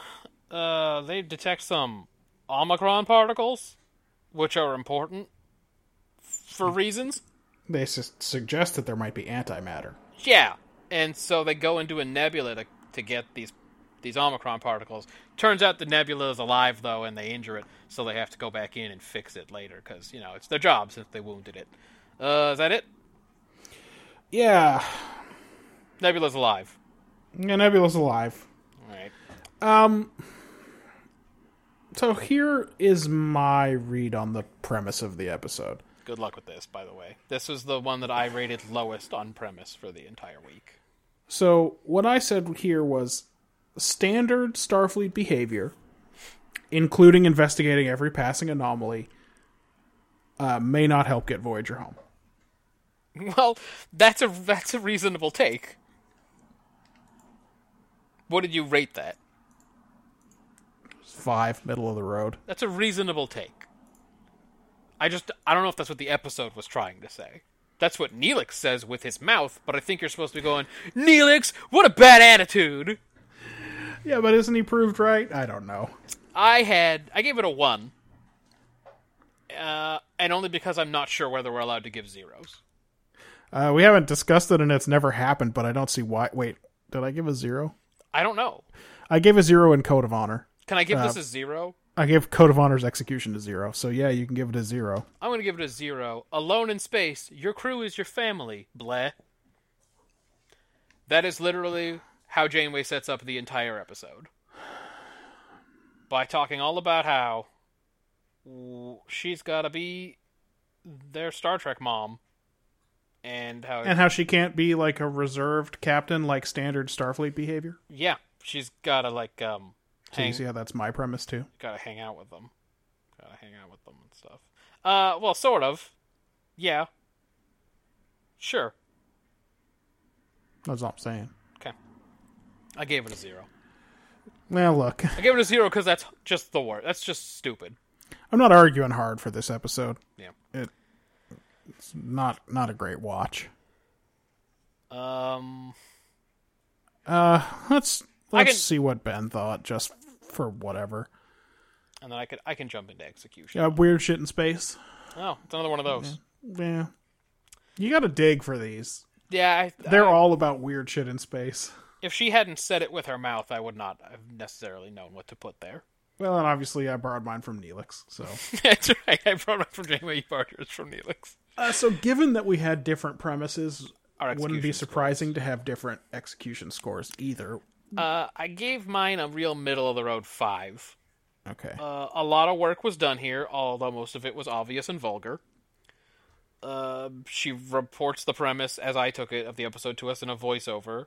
Sometimes they don't get along, okay, but they depend on each other. And like Harry Kim is the younger brother that everyone like picks on and dismisses, and Chakotay's the worst. That's all I had. Uh, so there are a couple of things. So I give it a four, so not even as high as you in execution. Right. couple of things about this episode that bothered me. The uh, spirit animal bee story. Oh my god. C- Can we never talk about him being a, a fucking Native American again? 'Kay, I know we it's- won't be able to. It sucks real bad. That sucks a lot. But it also could be in any episode. Yep. It does not tie in at all to the problems Voyager's having or the solution to those problems. It's entirely uh, orthogonal to the A story. well, you know what it ties into? My premise of her being their best friend mom, Star Trek mom. Uh, I mean, she could have. She could have. You know, if she had just been like, "So, you're a straight up Indian, huh? That's neat." uh, but like her w- weird desire to have an animal guide is more like she misses her dog than it is like she wants to be his part of his family. Maybe she misses her dog. It's true. She might miss. Uh, But I mean, that could have been in anything. The only slightly creative thinking that's done in this whole episode is the when the doctor suggested they suture the wound, and that's like, do they not? What do they do for basic first aid training? her. Uh, I have Federation. something about this in here. Nobody on the bridge has ever heard of a suture, Yeah, despite the fact that they have been mentioned many times in every Star Trek series.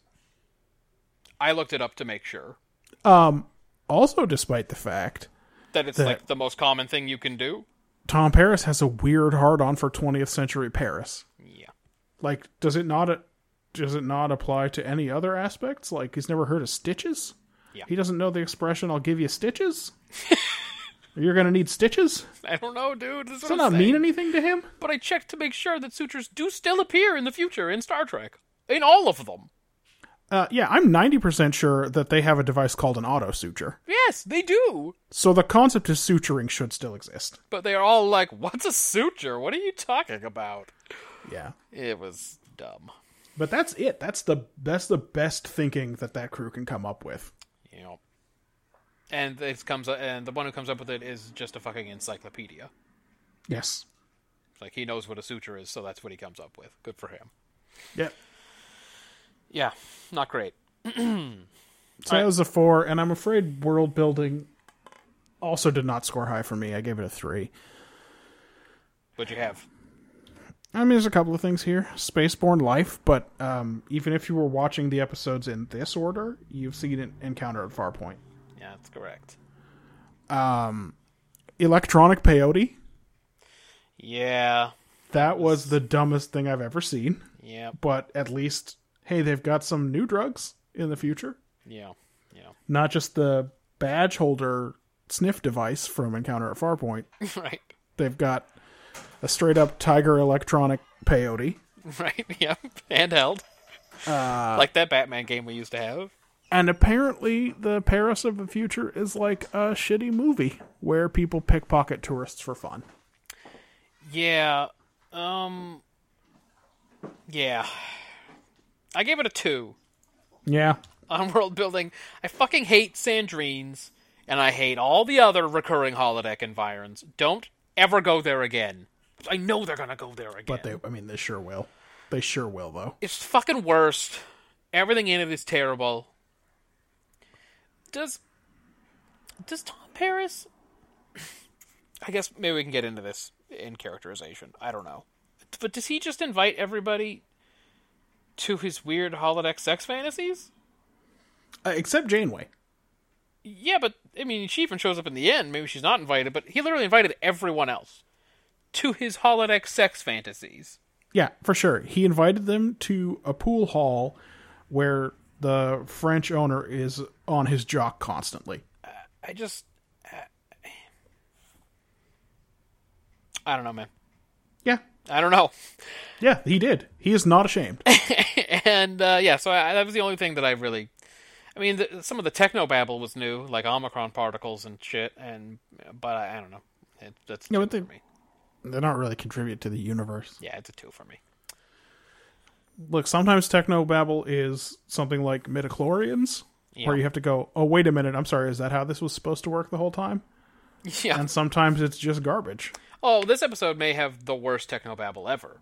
Sometimes Uh. it's just a, a type J9 energy converter or whatever, whatever it was from last week. Your energy device. Um, I hear some techno babble for you. These are quotes. We're being hit by multipolar charges. We've lost the rear driver coil assembly. The only way to shut down all thrusters is to vent the deuterium into space. Reset IDF baseline at 300 and reinitialize. Field processors coming back online. Initiate reaction control thrusters in drift mode only. There's a solid five minutes in the middle of this episode that nobody actually had to write That's true. they just put in technobabble after Uh, technobabble and nothing happened. if you had said gravitation to automatic, I would have, I would have enjoyed it. But I'm being serious, like a solid five minutes where Yeah. there's just people yelling stuff that doesn't make any sense. It's not much of an episode. No, it's fucking horrible. What do you have for characterization? Uh, so I'm gonna lead with the score. It's a four for me. Okay. Um, we get it. Janeway likes dogs. Yeah. Um, the doctor continues to be an irritant, but he also continues to be like patronizing to ladies. Yeah, and then he's like, I think in this it was this episode or maybe the last one where he kind of blames his bad personality on the guy who made him. Yep. Uh, Tuvok and Paris are raising Kim in this episode, Yeah. but who accepts the duty of tucking him in at night? That's what Star Trek: The Next Generation wasn't afraid to go there. Yes. I mean, that's it for characterization. It's just a it's just a four for me. Yeah, I gave it a four as well. Like, Janeway, oh, by the way, I I hated uh, that you can you can tap your communicator and then whisper to someone. like, why did they build that function in there? I'm I'm sorry, I'm docking an execution point. so you go back in and take it out. Uh, I give it a four. Janeway wants to be the crew's mom. Why? I'm not sure. Is Harry Kim supposed to be Chinese? Why is his name Korean? That's yeah. Uh, he talks about an ancient Chinese secret or something at one point. Um, he and Tuvok are frenemies as well. That's what I got out of it. Yep. Um, Chakotay's a Native American. Yeah, that's that comes through real strong. It's kind of like how Tucker's from the South in Enterprise. Um, Neelix makes some super good points about Janeway, which you took, which is why are we doing this? Can we stop doing this? It's by the way odd to me that he is so eager to get to the Alpha Quadrant. Yeah, wasn't it for him? What does he care? God, sorry, that's a characterization point. I just had to. di- The more we think point. about Doesn't- it, the worse this episode gets. Doesn't make any sense that that should be the case. It's clearly not meant to be analyzed. Uh, I guess Neelix and Kess are an item after all. We were wor- Yeah. we were wondering about how much they really were last week because it seems like she doesn't really care what happens to him. But It seems one sided. yeah, Um, but they hella make out, which is gross. Um, That is nasty. and yes, Tom Paris invites everyone to his sex programs. Can he be put back in jail? He should go back to jail. Oh, uh. What are Federation prisons like? Dude, is that prison remark supposed to make Harry afraid Tom Paris is going to stick his Vienna sausage in his Vienna sausage tin? Sorry, I was eating Vienna sausages when I was writing this. Like, uh, he learned to break into Starfleet crew quarters in prison? Yeah, uh, yeah, That's a quick hitter for me. But yes. Yeah. Um Let's see. Uh surprisingly Ben gave this one a 6 for characterization. He says it's mostly good. Um the animal guides thing was odd but gave depth to Janeway and Chakotay. Uh he's really hitting the Indian thing hard. Yeah. How can that Kess actress kiss the Neelix face? He wrote. Well, that's it's a acting. f- it's a fair question. It turns out she's an insane person. In real life, it all makes sense. He says Kim is Voyager's Wesley, yeah, I think that's. but like less competent, Yeah, not like a prodigy. not like a wunderkind. Yeah, just a nice boy. Oh, and uh, his quick hitter for this episode is finally someone is honest about what the holodeck is for.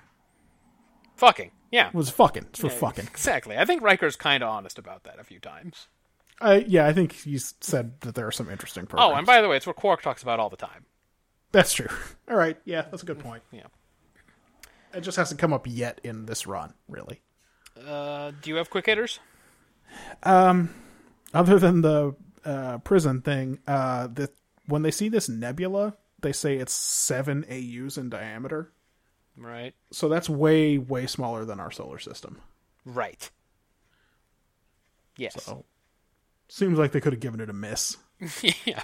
Yeah, at that point, it's just a cloud. We've seen those. Yeah. But it had Omicron particles in it, dog. It did. Um, but they just got burned last week by like looking for some dilithiums. That's I think. So I think that's why Neelix's point is well taken. so like hey, learn a thing. Learn a lesson. Uh, quick hitters from me. When was this show made? 1995 or 1965? Seriously, ancient Chinese curse. Yep. Uh, is Chakotay fucking his animal guide? Because he makes a really special point of making sure everybody knows it's a lady animal. and then Ah, that I is thought correct. maybe it's a mountain lion. Um, oh, maybe it is a mountain lion. They talked about that prison remark. Uh, just like Jonah and the whale, you're going in. Yep, that's very dumb. What? Who wrote this? Um, I did the whole techno babble thing. Uh, how do you always get an accurate injury report within ten seconds of something happening? Did all fourteen people rush to the console to immediately report their injuries? Yeah, it doesn't make sense, but it has never made sense. This No. is not Voyager's fault. That's just how it works in Star Trek. Yeah, it just came up. The like fourteen injuries. It's like, well, how do you? wh- What? How? Uh, did the suture thing? Where's the continuities are? Tom Paris calls Chakotay the Indian at one point. Yep, that sucks. Wow, Tom. Wow. That's all I got. All right. Um well, this week we watched Terra Nova. Wait, wait, wait. What was the math on that?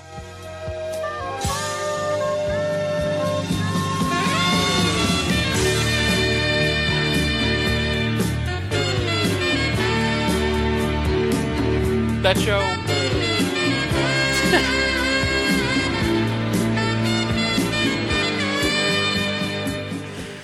That Uh, sh- the math on that, Matthew, was I I talked myself down to a fourteen, nice. and you gave it an eleven. Boom. So uh, it's a straight up twenty five, which is um, so far the loser of this week.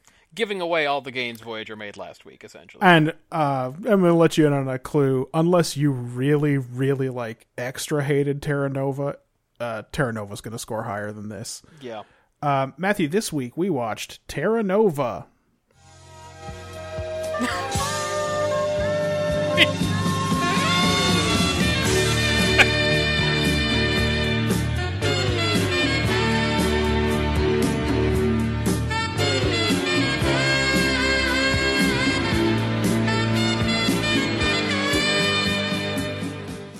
know that's the longest clip I've ever used. And you wanted to play it twice. Introduce one of the. Well, you were correct that I had missed. I played it the first time at the wrong time, so. Uh, Doug, I know that, that's the longest one I've ever used, but like, where do you cut that off? that show would have gone seven seasons if that had been the theme. Oh, for sure. If they had just licensed Baker Street, Guaranteed. yeah. Well, first of all, they could have played it coming back from every commercial break, as far as I'm concerned. yeah, with a little, yeah, a little splash page showing Archer with a shirt off or something would have been amazing. Yeah. Um. Oh fuck. The order we did it means I have to explain what happened in this episode. Good luck, buddy. Okay, so the Enterprise is investigating the mysterious lost colony of Terra Nova. Um, when Malcolm is kidnapped by the caveman like descendants of the original colonists, they are dying. What do you do? Oh, um, I, uh, I, I take a look in the in the the chest, the treasure chest. I was thinking of when uh, Ray moves Cornelius's laptop because he thinks he's gone senile and says, It's over here now. What do you do? testing his ability to reason. Uh, Um, yeah, cavemans. All right, you want me to do a take? Oh, please. What I came up with was something about the dangers of propaganda and hating people you've never encountered. Do you want me to explain? No, I mean, yes, I guess you should because my description of what happens in the episode is so vague that you couldn't possibly piece that together without an explanation. So these uh these descendants of the Terra Nova colony, they're convinced they're like a different species. They call themselves the the Diggers, with a D, and um they're like taught to hate humans. That humans ruined their planet. And Uh, wait, they don't call themselves the Diggers. I think Diggers are their children. oh, sorry, what are they? They call themselves Novans. All right, Novans. Whatever. Um. By the way, I had a really hard time paying attention to what was happening in this episode. This is super tough. This is a tough watch. So, like the whole time, they've been taught to believe that humans ruined their whole fucking planet and society and everything, and so they have, uh, understandably, really hard time working together with Archer and his crew to uh, fix their shit. Uh, so I thought it had something to, something to do with how you, you shouldn't, shouldn't just listen to propaganda and hate people you never met. I don't know. It was terrible. I gave it a four. Yeah. Yeah. Um. So I thought this was kind of an anti-prime directive episode. Okay. in the sense that while Archer rejects the most obvious solution that T'Pol proposes, which is to beam in stun grenades all over, yep. That was very Spock of her. it's a real, it's just a real Spock attitude there. Uh, like they're not going to just leave him there to die either. In the end, they take the solution that was unacceptable for prime directive reasons in that bad seventh season episode of The Next Generation, Homeward or whatever. which is just to move Um, them. Mm-hmm. Um,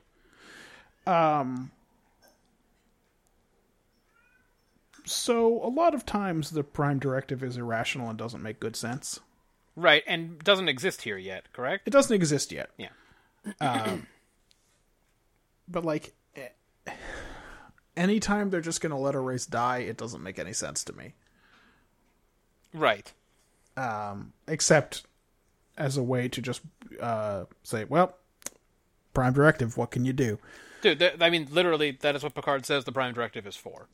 Yeah. In many episodes, he says, uh, it's here so that we don't have to make a decision about it. Yeah. Like, it's all spelled out. So, because this challenges uh, kind of the dumbest aspect of the Prime Directive, I like that premise, so I gave it a six. Okay. All right. They're like, no, you can't just let them die. he he turns around real quick. He's like, they're they're yelling at each other. He and T'Pol.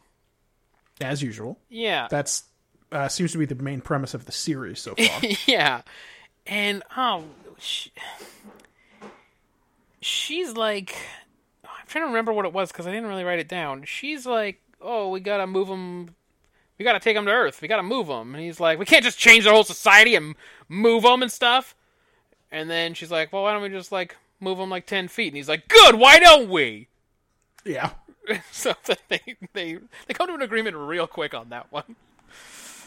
Um, execution. uh, yeah. So not so good. Um, to me, it's a four. Okay. So the good parts they find a workable compromise solution and like at least there's some reason for the novans to trust them a little bit by the end like yes archer has to personally intervene to save one of their lives but come on Yeah. you know whatever at least it's something Uh, yeah. but there's some bad stuff here too like the entire premise is real contrived Yes. like boy that asteroid strike was unlucky huh Yep. like it happened right when the tension was highest with the with earth and it happened right where the one colony on the planet was so that it poisoned the water there But not in the other part of Uh, the and also boy were the adults in that colony real dunces to think that that was an attack that Yeah. a single asteroid strike followed by poison rain was how the uh how the humans were attacking a colony of 10 farmhouses like no they didn't send soldiers down or anything Is it clear how long the adults lived? Because there seemed to be some talk about how the kids survived for certain reasons. Um, so when you hear that last log, and he's like, uh, 75, 70% of the adults are dead now, and you're like, okay, so I guess it took some time. Okay. All right. I But wasn't sure. yeah, it could have been weeks or days, even for all we know. yeah. It was long enough for them to notice that the kids were more resistant to the radioactive rain or whatever. Which, which, by the way, why? What? Well, It's because they're kids. Yeah. Okay. That's fine. I mean, that's Flox's explanation. Everyone knows kids don't get sick. They adapted to it. Yeah. Um, I You know, gave the it same way an infant will adapt to honey. Oh no, that's that's wrong. It's the other other way around. right. I uh, I gave it a s- I gave it a five on execution. Uh, what I wrote was I contorted myself into a concept based on what I felt was executed best. They've inherited a hatred of humans from old legends, but guess who tried to save them and shit? But this episode is worse than the Nazis. They couldn't explain how to make an episode where people talk funny, so they made it a nebulous thing where only the kids survived and they never learned how to speak real fucking Earther. That's what I had. Right, and um, also if you have seen the original series before, which you had forty years to do, Mi- Miri? it's Miri. This episode's Miri. Miri's probably going to be better. I mean, yeah, except that it's got Hodgkins's law of parallel Earth planetary development or something. That's my favorite though. the stupidest thing, and that's look if, if that episode doesn't get a zero for world building for me, it, it it will only be because the writers did some work to add some actual world building in there, but I. I'm worried about that one when it comes up. Look, we derisively referred to the premise of where no one has gone before a few different times, and that scored a 48. So, That's look. But yeah, but that's a big swing. Whereas this planet thing oh yeah, this is a cop out, right? Right. is it's a real cop out. Like they just used a picture of Earth. All right, dude. World building. So there's some stuff here. Okay. Uh, early space flight and colonization history of Earth. Yep. Uh, we hear mentions of New Berlin, Utopia Planitia. Mm-hmm. Uh, we know that cancer is now cured by a series of injections, Okay. uh, and we see shuttle pods drop out of the bottom of the hull. Okay. Like, hey, that's where they come from. Oh, okay. I was gonna say we They knew they had drop shuttles. out, um, Star Fury style. nice. I mean, they don't because they don't pivot and drop. yeah, like because it's not as badass. No, it's not. God, Costco why Star weren't we Fury. reviewing Babylon Five from the beginning? Um, we should have. That would have been much better. Uh, it's, uh, it's anyway. I give it a five. Like that's some stuff, but they gloss over all of the interesting stuff to get to this lost legend of yes. Terra Nova. When they do a real bad job of setting up why it's mysterious. So, what'd you give it? Five. I gave it a four, and my reasoning was the same. You definitely get some early deep space history stuff, but they do totally gloss over it. Um, at least for once, they're not outright ruining the other Star Treks by talking about this stuff, because those other Star Treks didn't really care about Yeah, talking about this. they mostly left it alone. But you're right that they totally they have an opportunity to give you some cool information, but they just want to get onto their shitty plot. So I give it a four. Uh, so uh, Ben thought this episode was about divergent cultural evolution. Well, I mean that happened, didn't it? It well, it, I mean it. I don't know if that's what it's about, but it you know it happened.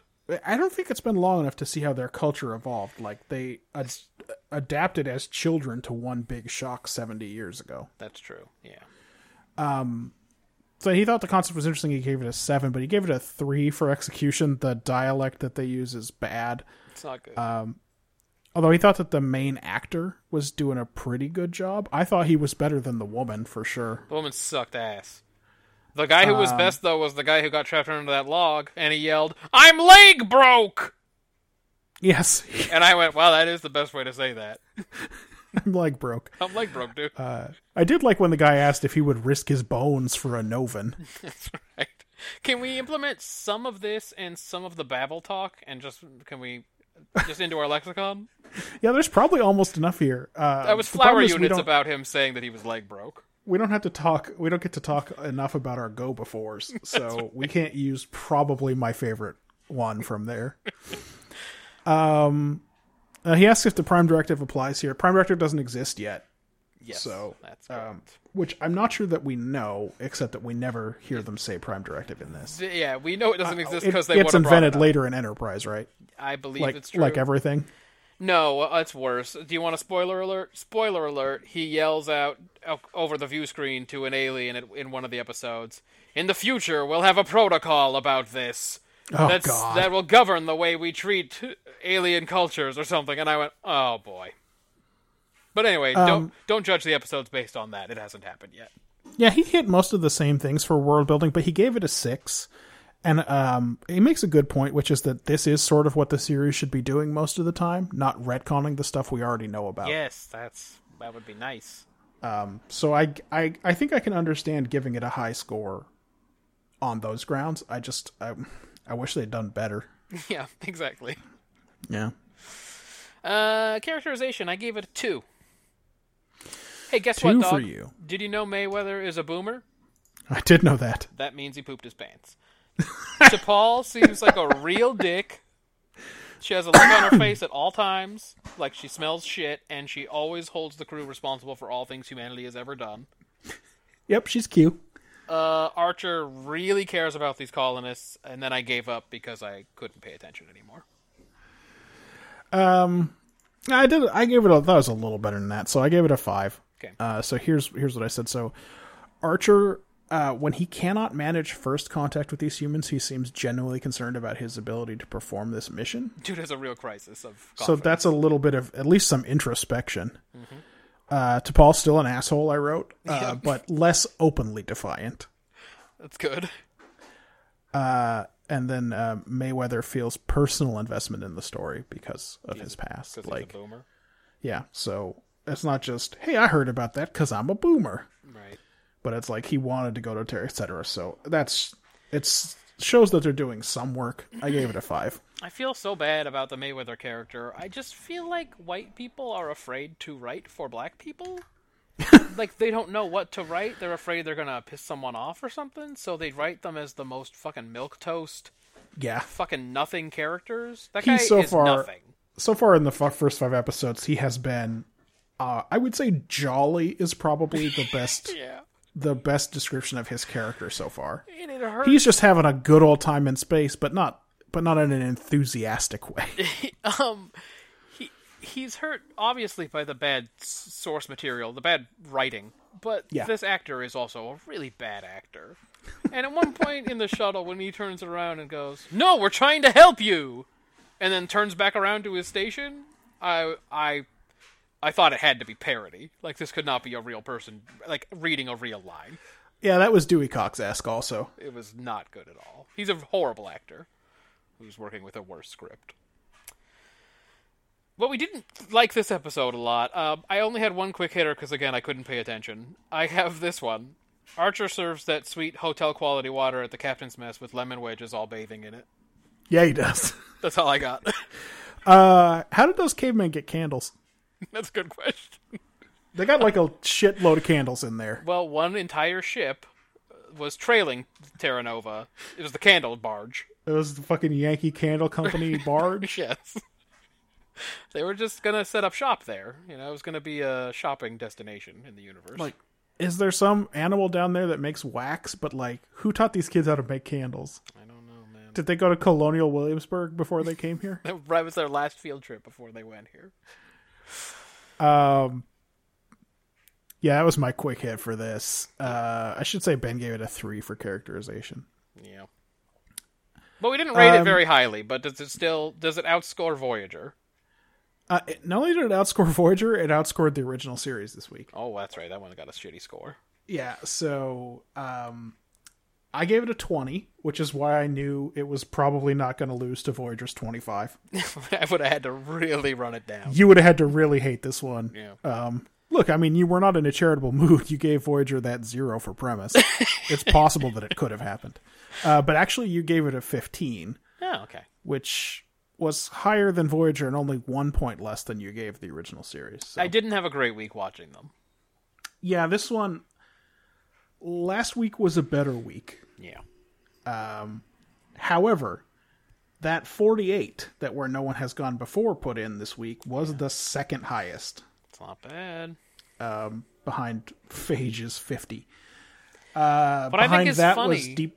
Go ahead. What I think is funny is how bad is that episode, dog? Oh, it's terrible. It's It a is it's a such bad episode for Bad sure. episode, and I remember it being such a bad episode. But two things: one, when you're looking at it with criteria and you're judging it based on its merits, it's a little bit different than what you think of this how stupid it is. And two, I kind I enjoyed it more than I remembered enjoying it. And it, di- I still enjoyed the TOS episode the most, but Yeah, me too. but I did kind of get a kick out of where no one has gone before. Um, I think that um, the the character of the traveler really saves it. Yeah, Like, I it's not that he's acting better than Kaczynski because I I really think Kaczynski played his part perfectly. he nails it. but his character is so much more likable. You know, I forgot a quick hitter from that episode. I know that was an hour ago at least. Yeah.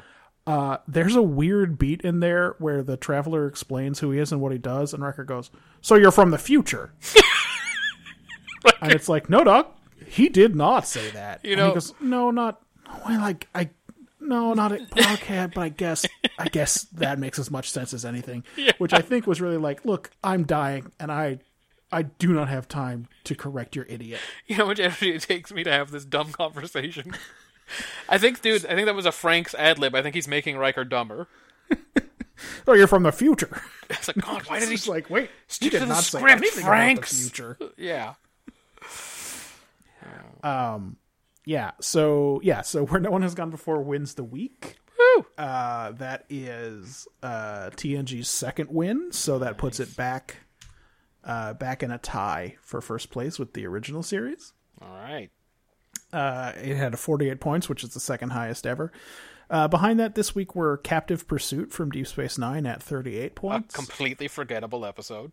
uh, forgettable. But by the way, 38 points is not a bad score, uh, all things considered.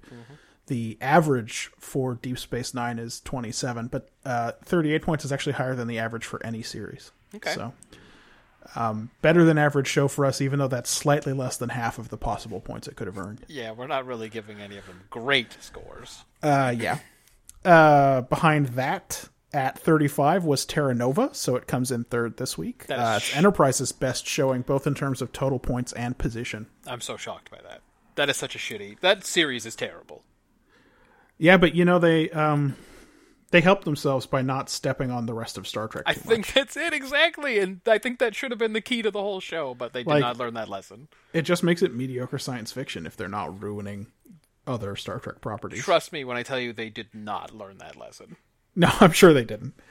Uh, fourth place this week, The Enemy Within, uh, at 30 points, and showing. uh, Rough showing bringing for up the DOS. rear with half the points that last week's episode scored.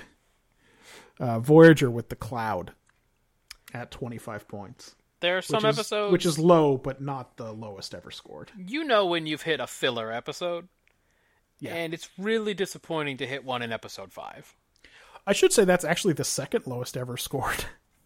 Um, oh no, third. I I forgot that uh, the second episode of Enterprise was a real stinker. Yeah. You shouldn't be hitting filler episodes so fast.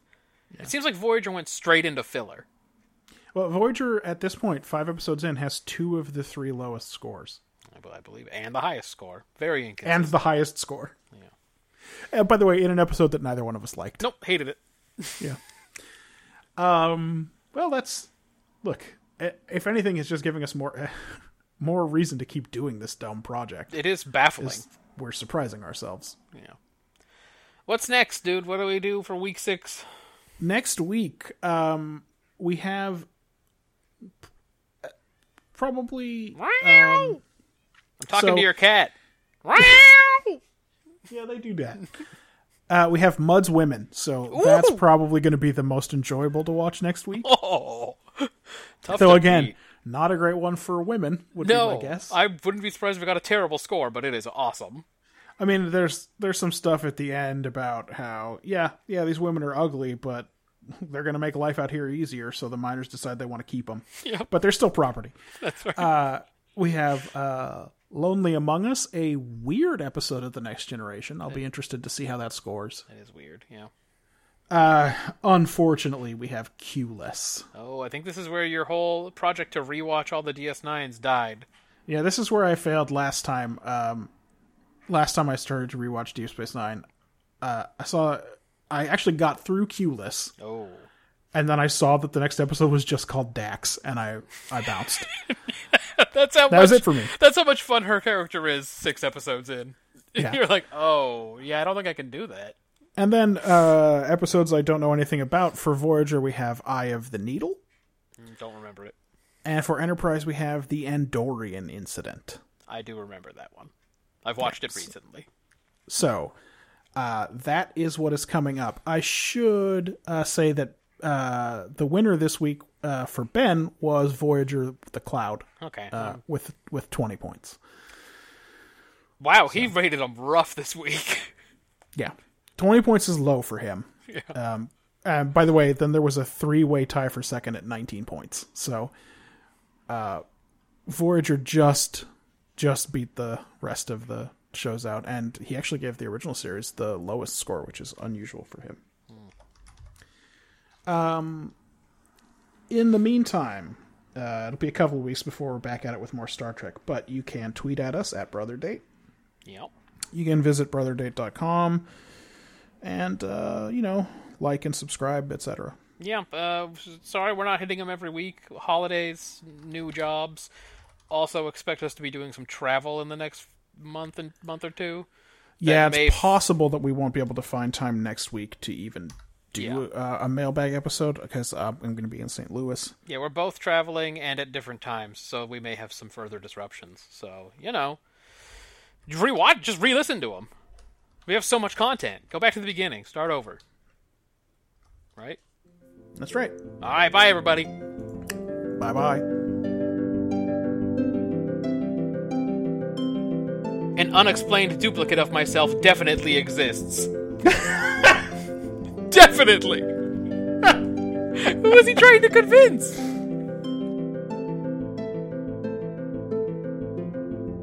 Please subscribe.